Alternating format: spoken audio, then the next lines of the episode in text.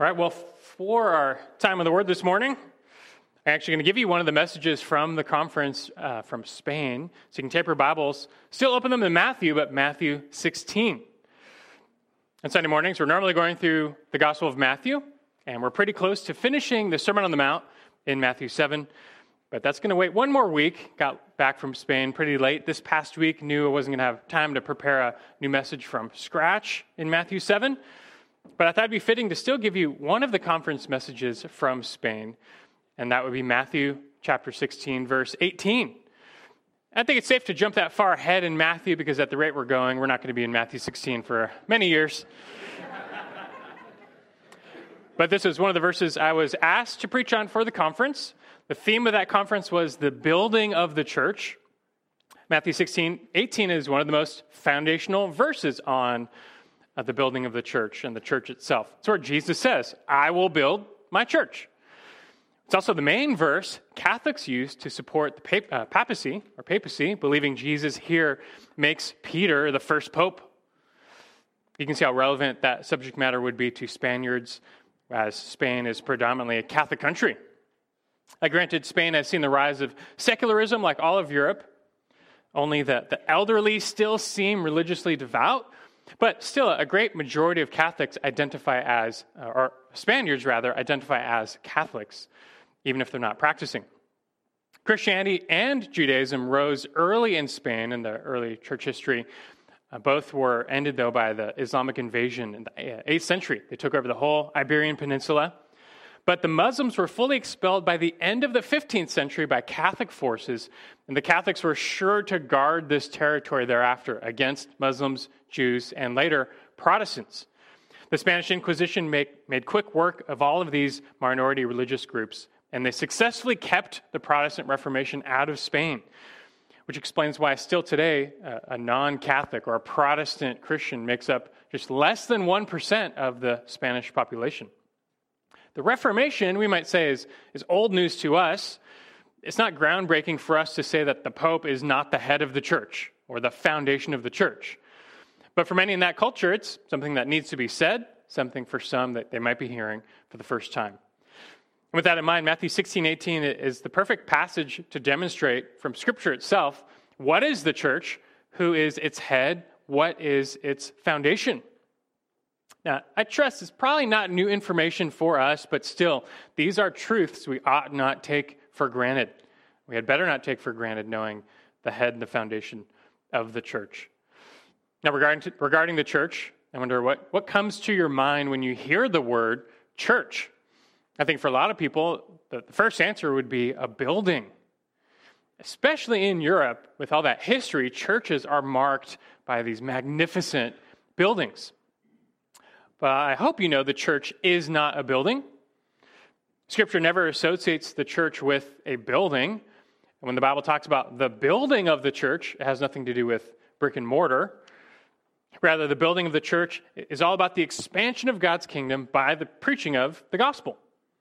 And that kingdom really has nothing to do with buildings. In April 2019, a massive fire broke out in the Notre Dame Cathedral in Paris the spire collapsed, most of the roof was destroyed.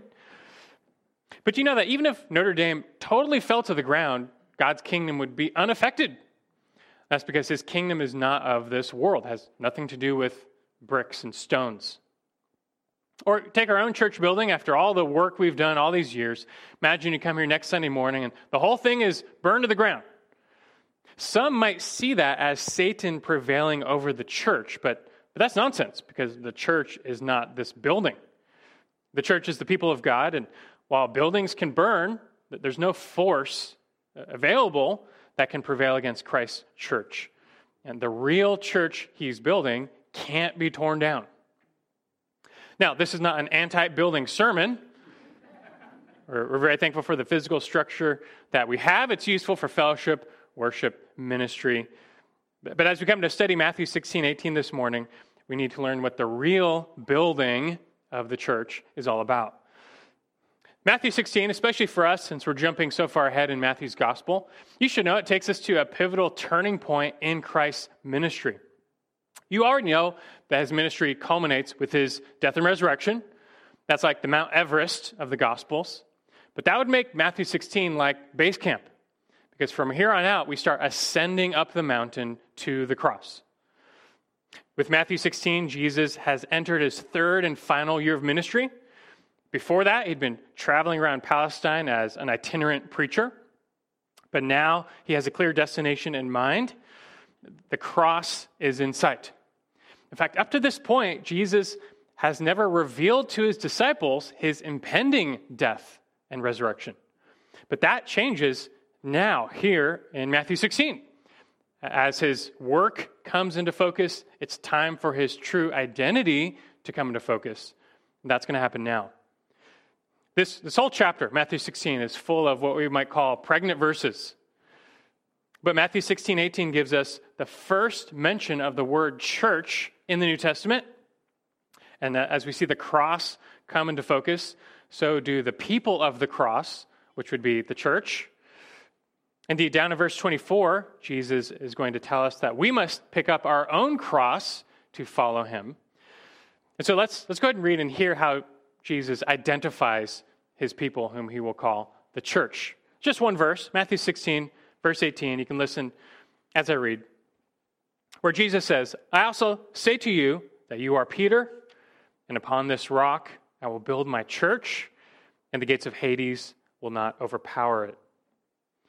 Our goal this morning is simply to reflect on what Jesus means when he says, I will build my church, and all of its implications. This is going to have a lot to do with the context, specifically verses 13 through 17, but we'll come back to that. We'll just jump right into verse 18 to begin with. And to add some structure, I want to address you know, four questions to help you understand the building of the church, the real building of the church. Four questions to help you understand the building of the church. And it's okay to start basic. Question one What is the church? What is the church? It's a basic but vital question of definitions. How do we define the church? Jesus says here, saying for the first time in the New Testament, this word church, I will build my church. The word for church in the Greek is ekklesia, which some of you know means literally the called out ones, those who've been called out from the world. Now, before Jesus, this word ecclesia was used to speak of any group, any assembly. It did not have a religious association. But the apostles later started using this as a technical term for the assembly of Christ followers. And so it caught on. Ecclesia became Christians, those who followed Jesus, called out to assemble and follow Christ. And that's still the definition we have today. The church is simply the, the gathering, the collection of all true believers in Jesus Christ. This church is universal in nature. It's not bound to any geographical location nor is it restricted to one ethnicity or nation like Israel. Now, God is calling out believers in Christ from all over the world. And That is the church. That being said, this church, though universal, is meant to find local geographical uh, expressions in this age, which is why in the New Testament you hear of them speaking of the church of Jerusalem, the church of Rome, the local churches. It is God's desire for the church in this age that believers would regularly gather with one another in their local areas to assemble locally for worship. And we call that the local church. Now, when trying to define the church, it's also helpful, uh, also helpful to discuss when the church began. Some believe the church began with, with Adam or Abraham, but what does the Bible say? You'll notice here in verse 18 that Jesus himself still views this thing called church as future. He says, I will build my church in the future tense. He does not say, I have built my church or I am building my church, but very interestingly, he views this thing he calls the church as yet to be, as something still future. The church is a future reality at that point, which makes sense because Scripture clearly reveals that the church is the people of the new covenant, which would not begin until a little bit after this. Israel was the people of the old covenant.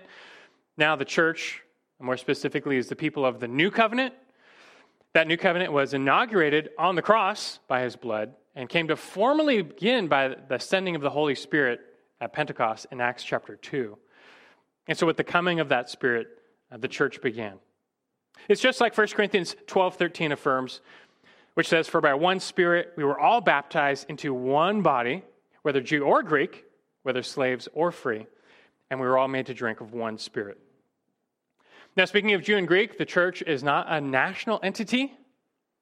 As the Old Covenant came to fulfillment in Christ, this dividing wall that separated the two was torn down.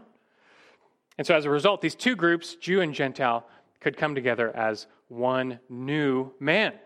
And that's exactly how Paul describes the church in Ephesians 2:15. He calls it one new man, this union of, of all believers. So you put it all together, the church is the collection of all believers in Jesus Christ, called out from the world. They are that the spirit-filled, Christ-centered new covenant community. Now let's move on to a second question here that emerges from the text. Who is the head of this church? Who's the head of the church? It's a very important question, which we thankfully see easily answered from Scripture. Again, you know this. I trust there's no doubt in your mind that Christ is the sole head of the church, not Peter, not the Pope, but Jesus alone. Again, verse 18, he says, I will build my church. He does not say the church or your church, it's his church. The church belongs to him because he bought it. He paid the price for it, his own blood. He owns it. The church, in every uh, respect, derives its life from Christ. He is the sole head. A pair of verses in Ephesians uh, affirm this Ephesians 1 22 through 23. It says how God put all things in subjection under his feet, Christ, and gave him as head over all things to the church, which is his body Ephesians 5:23 adds that just as the husband is the head of the wife, uh, as Christ also, or it says, for the husband is the head of the wife, as Christ also is the head of the church, he himself being the Savior of the body. The New Testament uses several metaphors to describe this relationship between Christ and the church. Every single one of them reinforces his headship. You've got the top five the church is the body, Christ is the head. The church is the bride, Christ is the groom. The church is the building, Christ is the cornerstone. The church is the flock, Christ is the shepherd. And the church is the uh, branch, Christ is the vine. All these metaphors have something important to say about the unity of the church, but more importantly, they teach the Christ centeredness of the church. Any church, any expression of the church that's not Christ centered is not biblical. Jesus is the head. What does this term headship even indicate? Briefly, headship indicates direction, that the body follows the head. Headship indicates uh, honor, that the head is above the body. And headship indicates uh, authority, that the body submits to the head. All the privileges of headship, uh, rightly attributed to Jesus, rightly belong to Jesus, this means the church should be looking to Jesus for all rule, authority, guidance, direction. But that brings up a question, though, because Jesus ascended. He's not here with us in bodily form.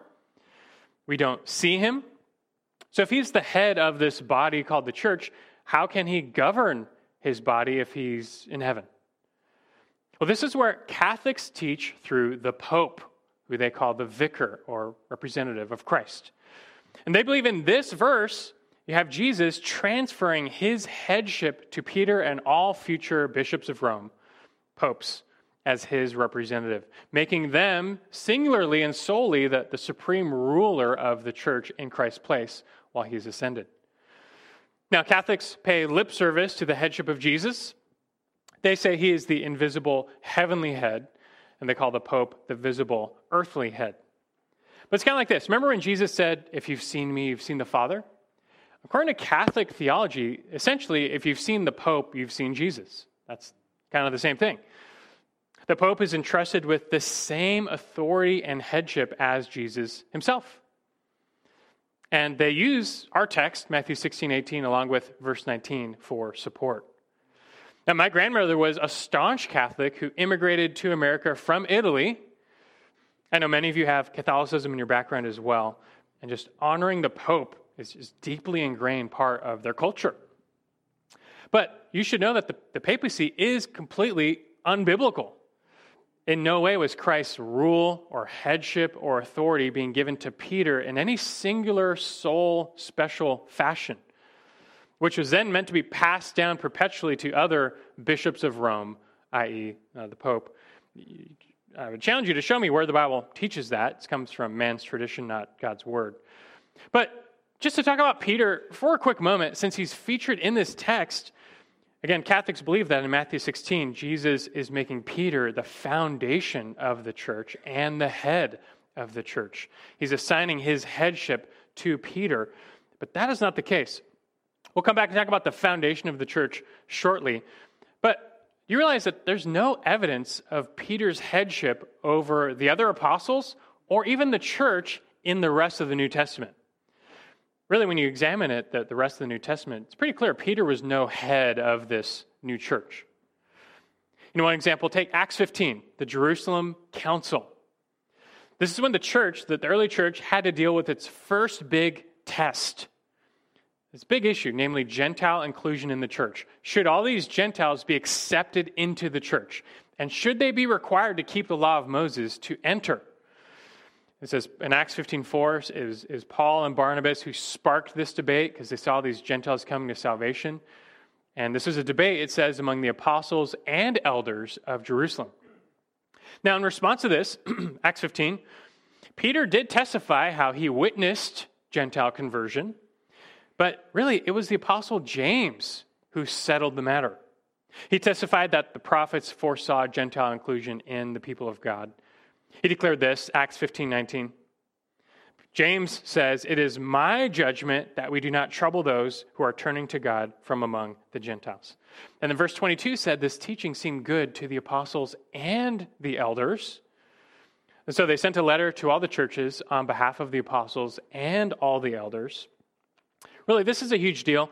This is the first big test of church doctrine, and nobody was looking to Peter to just settle the matter, to speak ex cathedra and just answer. He was not functioning as their head or supreme leader. He had no special authority. You see, all the apostles, along with the elders of the Jerusalem church, on equal footing, figuring this out.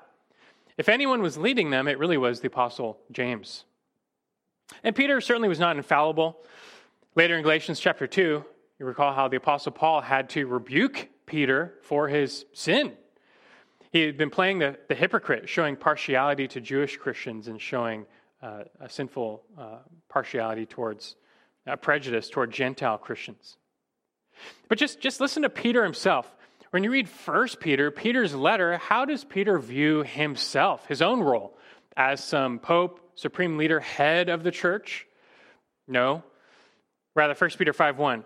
He says, I, he says, therefore, I exhort the elders among you as your fellow elder and witness of the sufferings of Christ. He says in verse 4 that when the chief shepherd appears, Christ, you will receive the unfading crown of glory. Peter, even though he was an apostle, still viewed himself humbly as just a fellow elder. He knew that he was not the chief shepherd of the church. He was not made the vicar of Christ on earth. Rather, he was just one among many under shepherds, apostles, or elders called to submit to the headship of Christ and lead his church. Look, we know it is true that Jesus delegated some of his authority to church leaders. That is true. But he did not give this authority to Peter in any special or singular way. It was really given to all the apostles and thereafter all church elders. Catholics believe that the papacy and apostolic succession are necessary to be infallible guides for the church. Jesus is gone. Who will guide us? Who will tell us what to do? Well, the Pope is the answer.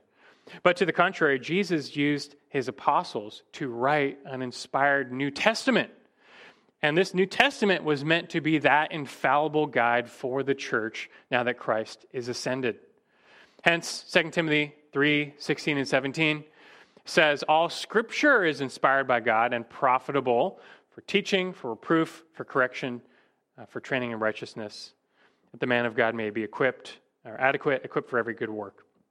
I mean, Scripture is what we need. Scripture is what the Lord left behind to be the guide for his people while he is ascended. Scripture is inspired and infallible, men are not.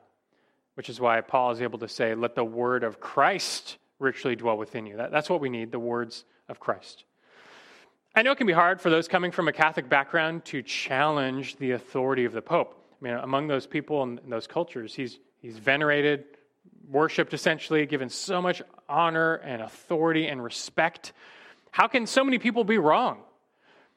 The answer is because they're not being governed by Scripture alone. You don't want to be like those in the previous chapter of Matthew, Matthew 15. In Matthew 15, verse 6, Jesus rebuked those who invalidate the word of God for the sake of their traditions. So, what the, the, uh, the Jews were doing, the Pharisees, Catholics have made the exact same mistake. It's enough to say for now that, that we must be guided by Scripture alone. It contains everything we need for life, for godliness. That's where we find everything our, our head, our groom, our cornerstone, our shepherd, our vine has given to us that we might know him and abide in him and follow him. So, although this is old news to us, may we never forsake the true head of the church. We need to follow Christ. Now, on to a third question What is the foundation of the church? What is the foundation of the church? And this is probably the most important question that needs to be answered from this text. What is the foundation of the church? We need to address head on what Jesus means when he says, Upon this rock I will build my church, verse 18, a famous saying. And here, just as Catholics teach that the Pope is the head of the church, they likewise see Peter as the foundation. Peter is the rock on which the church is built i.e., the, the Pope.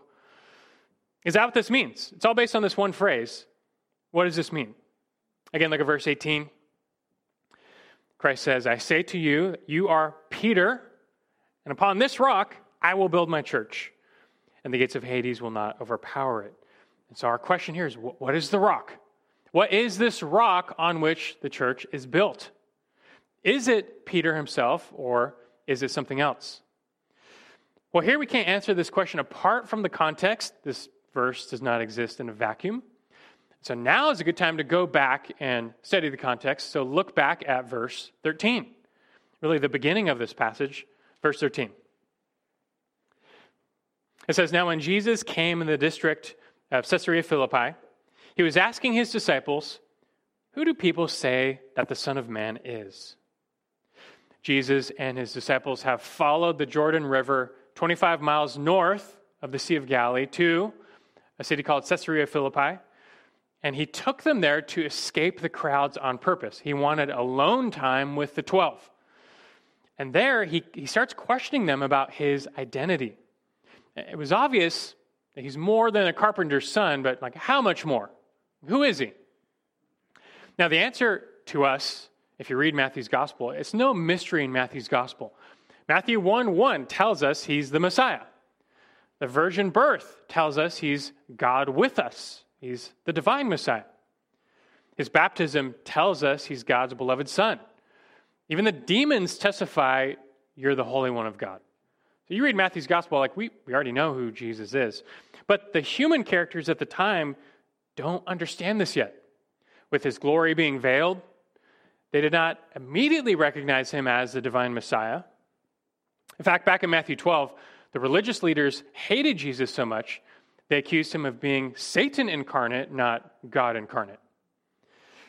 But here, Jesus wants to know first what the people think about his true identity. Like, what's, what's the word on the street? Who, who do the people say that I am? In verse 14, the disciples answer. They say, Some say John the Baptist, and others Elijah, but still others Jeremiah or one of the prophets. And so, apart from the religious leaders, the people clearly believed Jesus was someone special. Maybe he is John the Baptist risen from the dead. How do you explain the miracles? Or maybe he's one of the great prophets. But all these views of Jesus still fall short because they leave Jesus in the category of forerunner, not fulfillment. Elijah, John, they were forerunners of the Messiah, but they were not the Messiah. So the people had a high view of Jesus, but not high enough. They did not recognize him as their own divine Messiah. But now Jesus wants to know, because that's the people, what about the 12? Who, Who do you think that I am?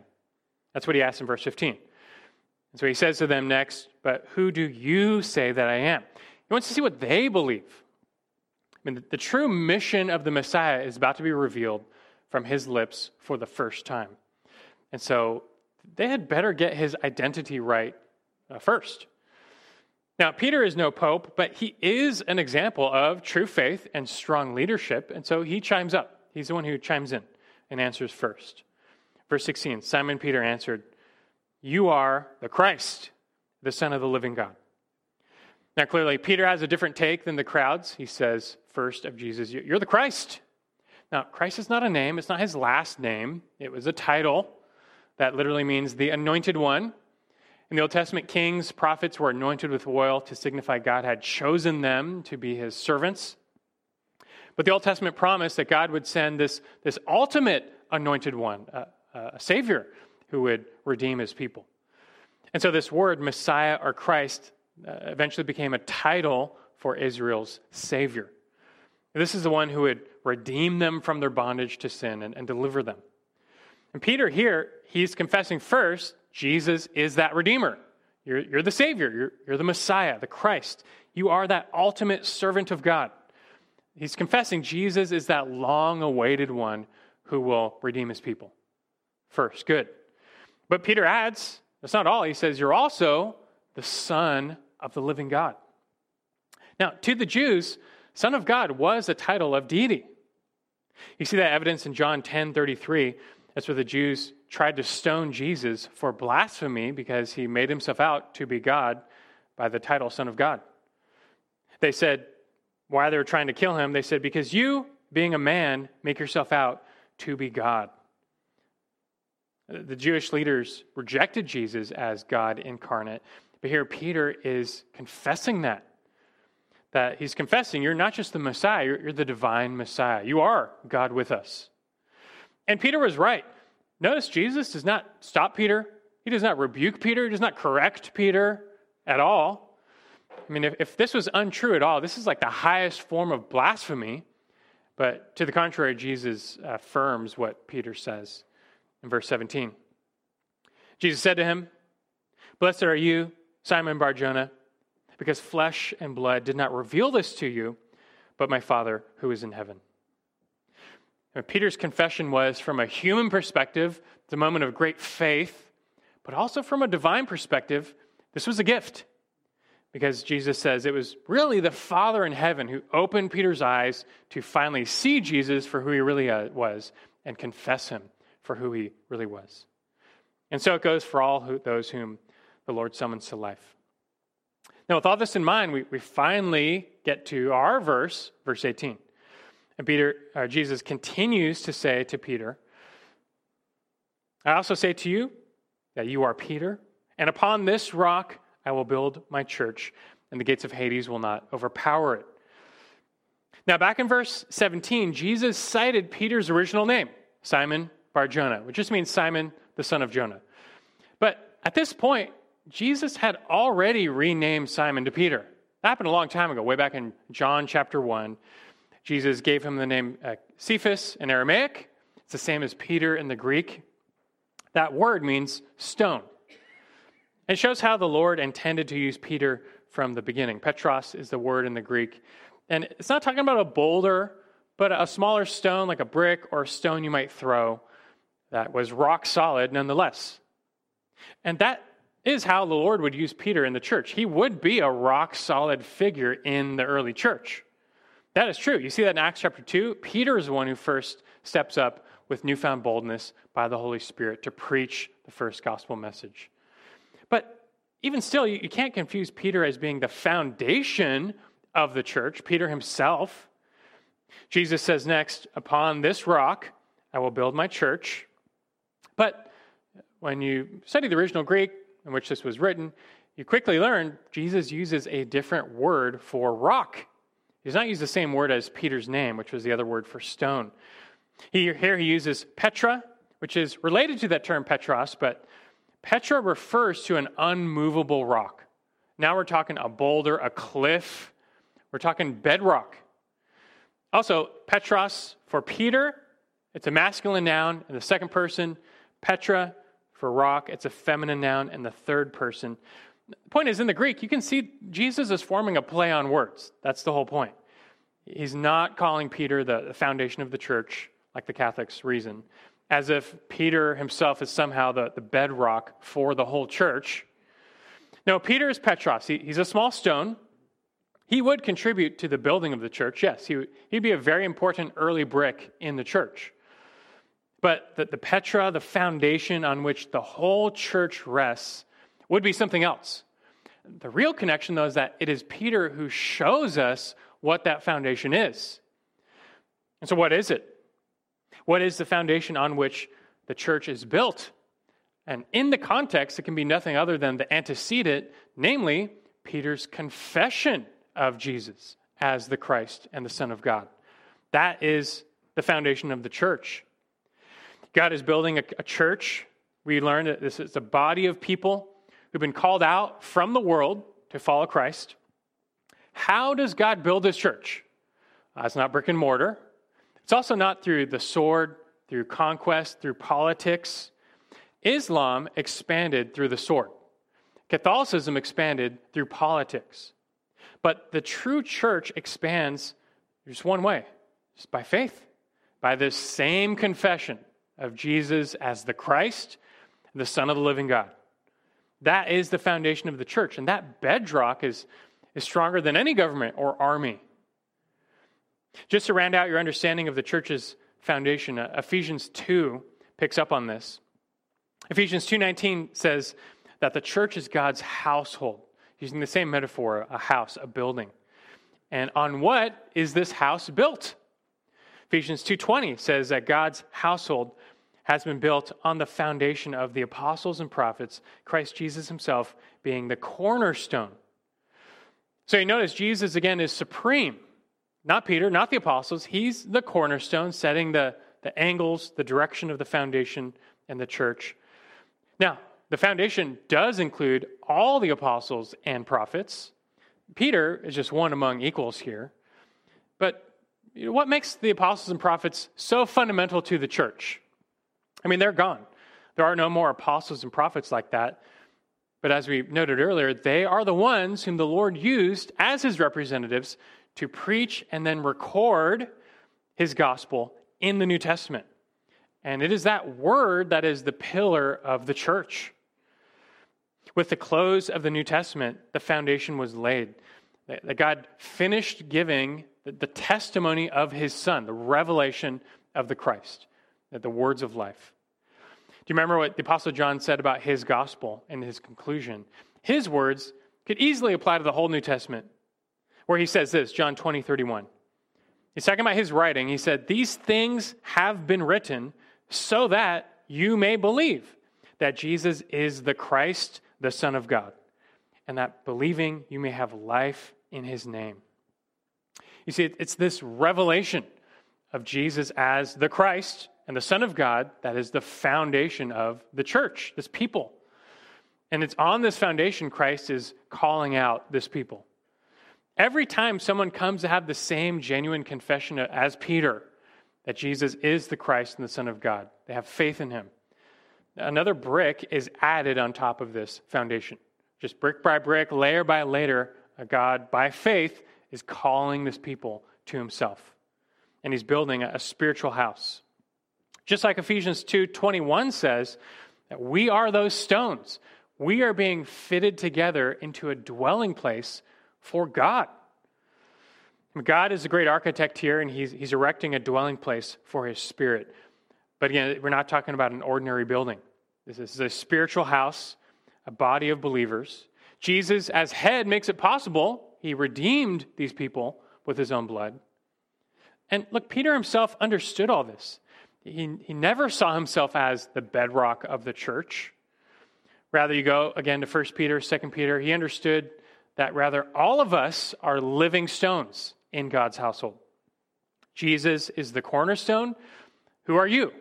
1 Peter 2 5. He says, You also, as living stones, are being built up as a spiritual house for a holy priesthood, to offer up spiritual sacrifices acceptable to God through Jesus Christ. You're part of that house. You're, you're a brick in the, in the wall. That foundation is His Word. The New Testament teaches, in addition to this, as Peter mentioned, uh, the priesthood of all believers, that not only are you part of this spiritual house, you're also a priest. All believers are called priests of the living God. What's the main function of priests? The number one job is to offer up sacrifices.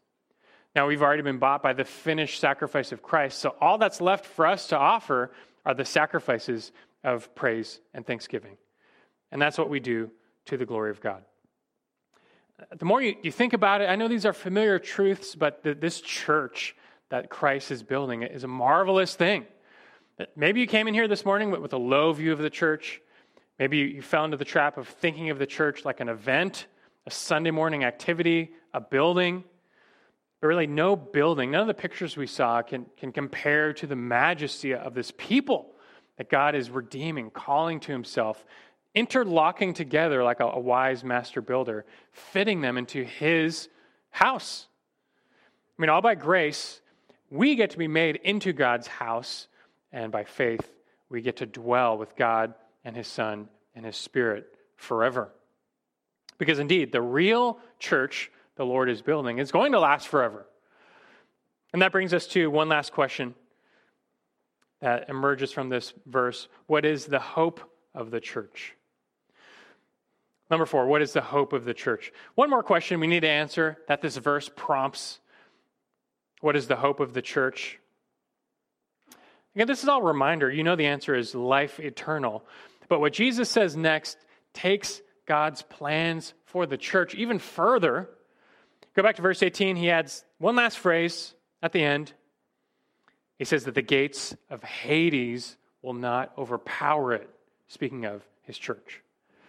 Now, this phrase suffers from misinterpretation, or rather, I should say, mistranslation quite often. Some translations have this as the gates of hell. That's very misleading. This leads people to believe that Jesus is saying the powers of hell will never overpower the church. Now, look, that's true. Like, we already know that's true. Satan and demons oppose Christ, oppose his church, but they will never prevail over it. We all agree that's true. That's just not what he's saying in this verse. The term gates is the first clue. A gate is not a weapon of warfare, it's a means of security. You use a gate to keep something in or, or keep something out. And more significantly, you don't have the term for hell here, but the term Hades which corresponds to Sheol in Hebrew. In the Jewish mind, Hades simply refers to the place of the dead. It's not talking about what we would call like the eternal hell. Hades is not that place. Rather, Sheol or Hades simply refers to the grave. It's a euphemism for, for death. It's a place of the dead. It's barred shut by gates. And so the gates of Hades trap everyone inside. That's how they thought of death. Like when you die, you go in, you don't come out. Right? Who can ascend from Sheol? Who can rise from the grave? Humanly speaking, no one. And so this phrase, gates of Hades, it's very simply just a metaphor for death. It's talking about death itself. But here, Jesus is saying that the gates of Hades, they're, they're not as invincible as you once thought they can't overpower or prevail against the church. So, in other words, he's saying that not even death can stop Jesus from building his church. Not even death can keep this called out people from God. But again, we, we think of death, death prevails over everything, right? I mean, death, it's the end of the line. It's the end of all your dreams, all your plans, just death is the end. But not God's plans. And Jesus, as the divine Messiah, he was going to conquer sin, Satan, and death itself. How? Through his own death and resurrection. This is now where the identity of the Messiah and the mission of the Messiah intersect, which he was about to reveal to them again for the first time. Look at verse 21 in Matthew 16. Right after this little interchange, he says, or rather, uh, Matthew says, From that time, Jesus began to show his disciples that he must go to Jerusalem and suffer many things from the elders and the chief priests and the scribes and be killed and be raised up on the third day. This is how Jesus would rescue us. The wages of sin is death. And so long as, as we have a sin debt before him, we must be separated from him. We can be no dwelling place for him. We will be cast out into Hades and then later hell forever. But on the cross, Jesus paid our sin debt in full. As we sang this morning, he, he, he drank the wrath, or he, he suffered the wrath that was due us. And then rising from the dead, and uh, he proved that he paid in full. That death could not hold him. He could open that, that gate, proving his righteousness was greater than our sin. And now, when we believe in him, that all of that work is transferred to our account. We are reckoned as righteous. Our sin debt is wiped out, which means that death has no claim on us anymore either. And this, this is how we can be saved and redeemed from an eternal death. Listen to Revelation 118, just one of the most encouraging verses in the Bible when you think about it. Revelation 118, it's where Jesus says, I am the living one, and I was dead, and behold, I am alive forevermore, and I have the keys of death and Hades. You paying the penalty for our sin, then rising from the dead. Jesus now has the authority just to release captives at will whenever he wants. He holds the keys to Hades, i.e., death. He has power over the grave. Like, what can stop that? What, what force can stop that? If this Jesus has determined to call out a people to himself, who can oppose him? Who can oppose this one? You have to think about the massive implications of this truth.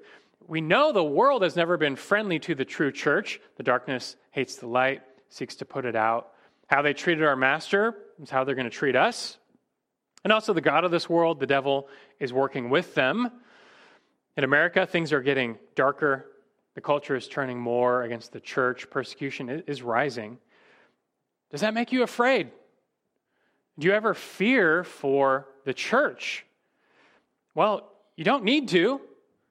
No force can even threaten Christ's true church. Look, what if tomorrow the American government decided to tear down every church building? That type of thing happens in China.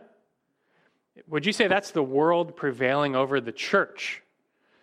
No, that, that's the world prevailing over brick and mortar, but the church is not a building.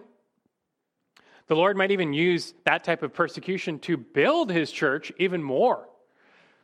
What's the worst they can do? Kill the body. But they can't touch the soul. So in Matthew 10, didn't Jesus say, Don't fear them? That's like the worst they can do. But your soul is secure in Christ if you know him. So rather, he says, Fear the Lord and trust the Lord. Jesus is the Lord of the church, he's the chief shepherd, the head and the foundation. So just trust him to, to gather his people to preserve his people, to return for his people, and in the end, to resurrect his people. Many Christians throughout church history have actually faced like real martyrdom. But if church history has taught us anything, those are the times when God actually grows his church the most. It's often been said that the blood of the martyrs is the seed of the church. Who would do that, though? Who, who would pay the ultimate price of their life just for their allegiance to Jesus? The answer is only those like Peter, those whom flesh and blood has not revealed, but God the Father has revealed that Jesus really is the Christ. He really is the Son of God, the Savior, your only hope. Again, this, this confession of Jesus as Lord and Savior is the unshakable foundation of the church. Uh, you make this confession in, in genuine faith, you have a master who now holds the keys of life and death. And so, if you're on his side, like, what's there to fear? What, what is left to fear? In him, we have hope in life and even death. Altogether, Matthew 16, 18 provides us with, with massive promises that carry massive implications. I mean, just look at the kind of assurance we gain as the church, as members of this church the hope we have is not based on our strength. We are more like Peter, we're little stones. Yeah, God is using us, He can use us, but we are not the ones assuring the church of its success. That, that's not up to us. Rather, it's the Lord Jesus who will ultimately build his church and preserve his church. You can count on that. He, he already died for it, he rose for it, he will return for it. He poured the foundation with his own blood. I mean, nothing is going to stop him from completing this work, no matter what you see going on in the world around you. It's no concern to God. And he assures us here that the gates of Hades will not overpower it, that, that even death is not an obstacle to God's plans. He's building his church in spite of death. The Father intends for the people of God to dwell in the place of God with the Son of God forever. And yeah, we're, we're all going to die. We will all taste that first death as the wages of the curse. But still, not even that death can separate us from God's eternal plans. Though we taste death in this life, like Jesus said to Martha in John 10, or John 11, 25, 26, he said to her, I am the resurrection and the life. He who believes in me will live even if he dies, and everyone who lives and believes in me will never die. Do you believe this? So, how do you stop that? I mean, this world is still under the power of the devil for now. Both the world and the devil hate God, hate his church. That, that's why they killed Jesus. And so, how do you think they're, they're going to treat the church? But still, like, how do you stop a people who have overcome death? How do you defeat an enemy where even killing them doesn't stop them, does not defeat them? That is the assurance we have that even death is no threat to the church, the people God is building. But this hope only belongs to those who are in the church. And that really has to be our ultimate question this morning for all of us to answer. Are you in the church? Are you in this church? It's one thing to learn about the church, it's another to be in it. And that really is the most important question you personally need to answer. Are you in this church? Not talking about Berean church anymore. Entering a church building does not make you part of the church. Becoming a local church member does not make you part of the church. Attending church gatherings does not make you a part of the church. There's only one way in, there's only one door. That door is Christ. And you enter by this saving confession of faith. Jesus said, I am the way, the truth, and the life. No one comes to the Father but through me. And so you likewise must genuinely confess Jesus is the Christ and the Son of God. He's Lord, He's Savior, He's God, He's King. He's the only hope you have to be forgiven of all of your sins and granted eternal life. So, have you turned away from your sin, your self will, your rebellion, and just fled to this Jesus, seeking his mercy, confessing him as your only hope, your only Savior? Do that like Peter, and you will live. But understand this saving faith requires more than your lips, it requires your whole life. How about we just let Jesus himself define what this saving faith really looks like? And he tells us it looks like submitting your entire life to him. Just to finish, look down at verse 24 of Matthew 16. What he'll say to them a little later, Matthew 16, 24, Jesus said to his disciples, If anyone wishes to come after me, he must deny himself, take up his cross, and follow me. For whoever wishes to save his life will lose it, but whoever loses his life for my sake will find it. Now, as priests, the real sacrifice we offer is what? It's our entire lives on the altar to the Lord, given to his glory, given to his purposes.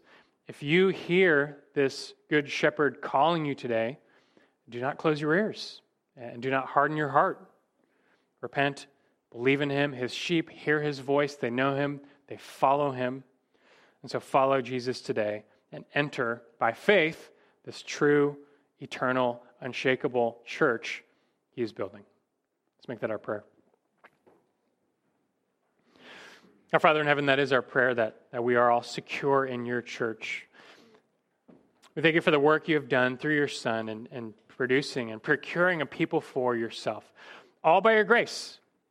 As you read this morning, Ephesians 2, just simply in your love and your mercy, you, you called this people out, raised us up with Christ, even seated us with him in the heavenly places. And we thank you that we are the recipients of that saving grace, apart from which we all would be lost and, and cast out, separated by the gates of, of death and eternal death forever. So I pray, even as we reflect on, on familiar truths about the church, it stirs our heart to be thankful for your great grace through your Son who died and rose for us. This Son who is not merely a man, but the divine man, and the Savior, the Messiah, the Christ, the Son of God, the first, the last, and our only hope. And for those who, who may not know him this morning, who come to hear of him and have encountered him through your word, I pray that you, not flesh and blood, but you yourself would reveal to them, even right now, and open their hearts to, to confess, to see what we see, that he really is the hope and the only one.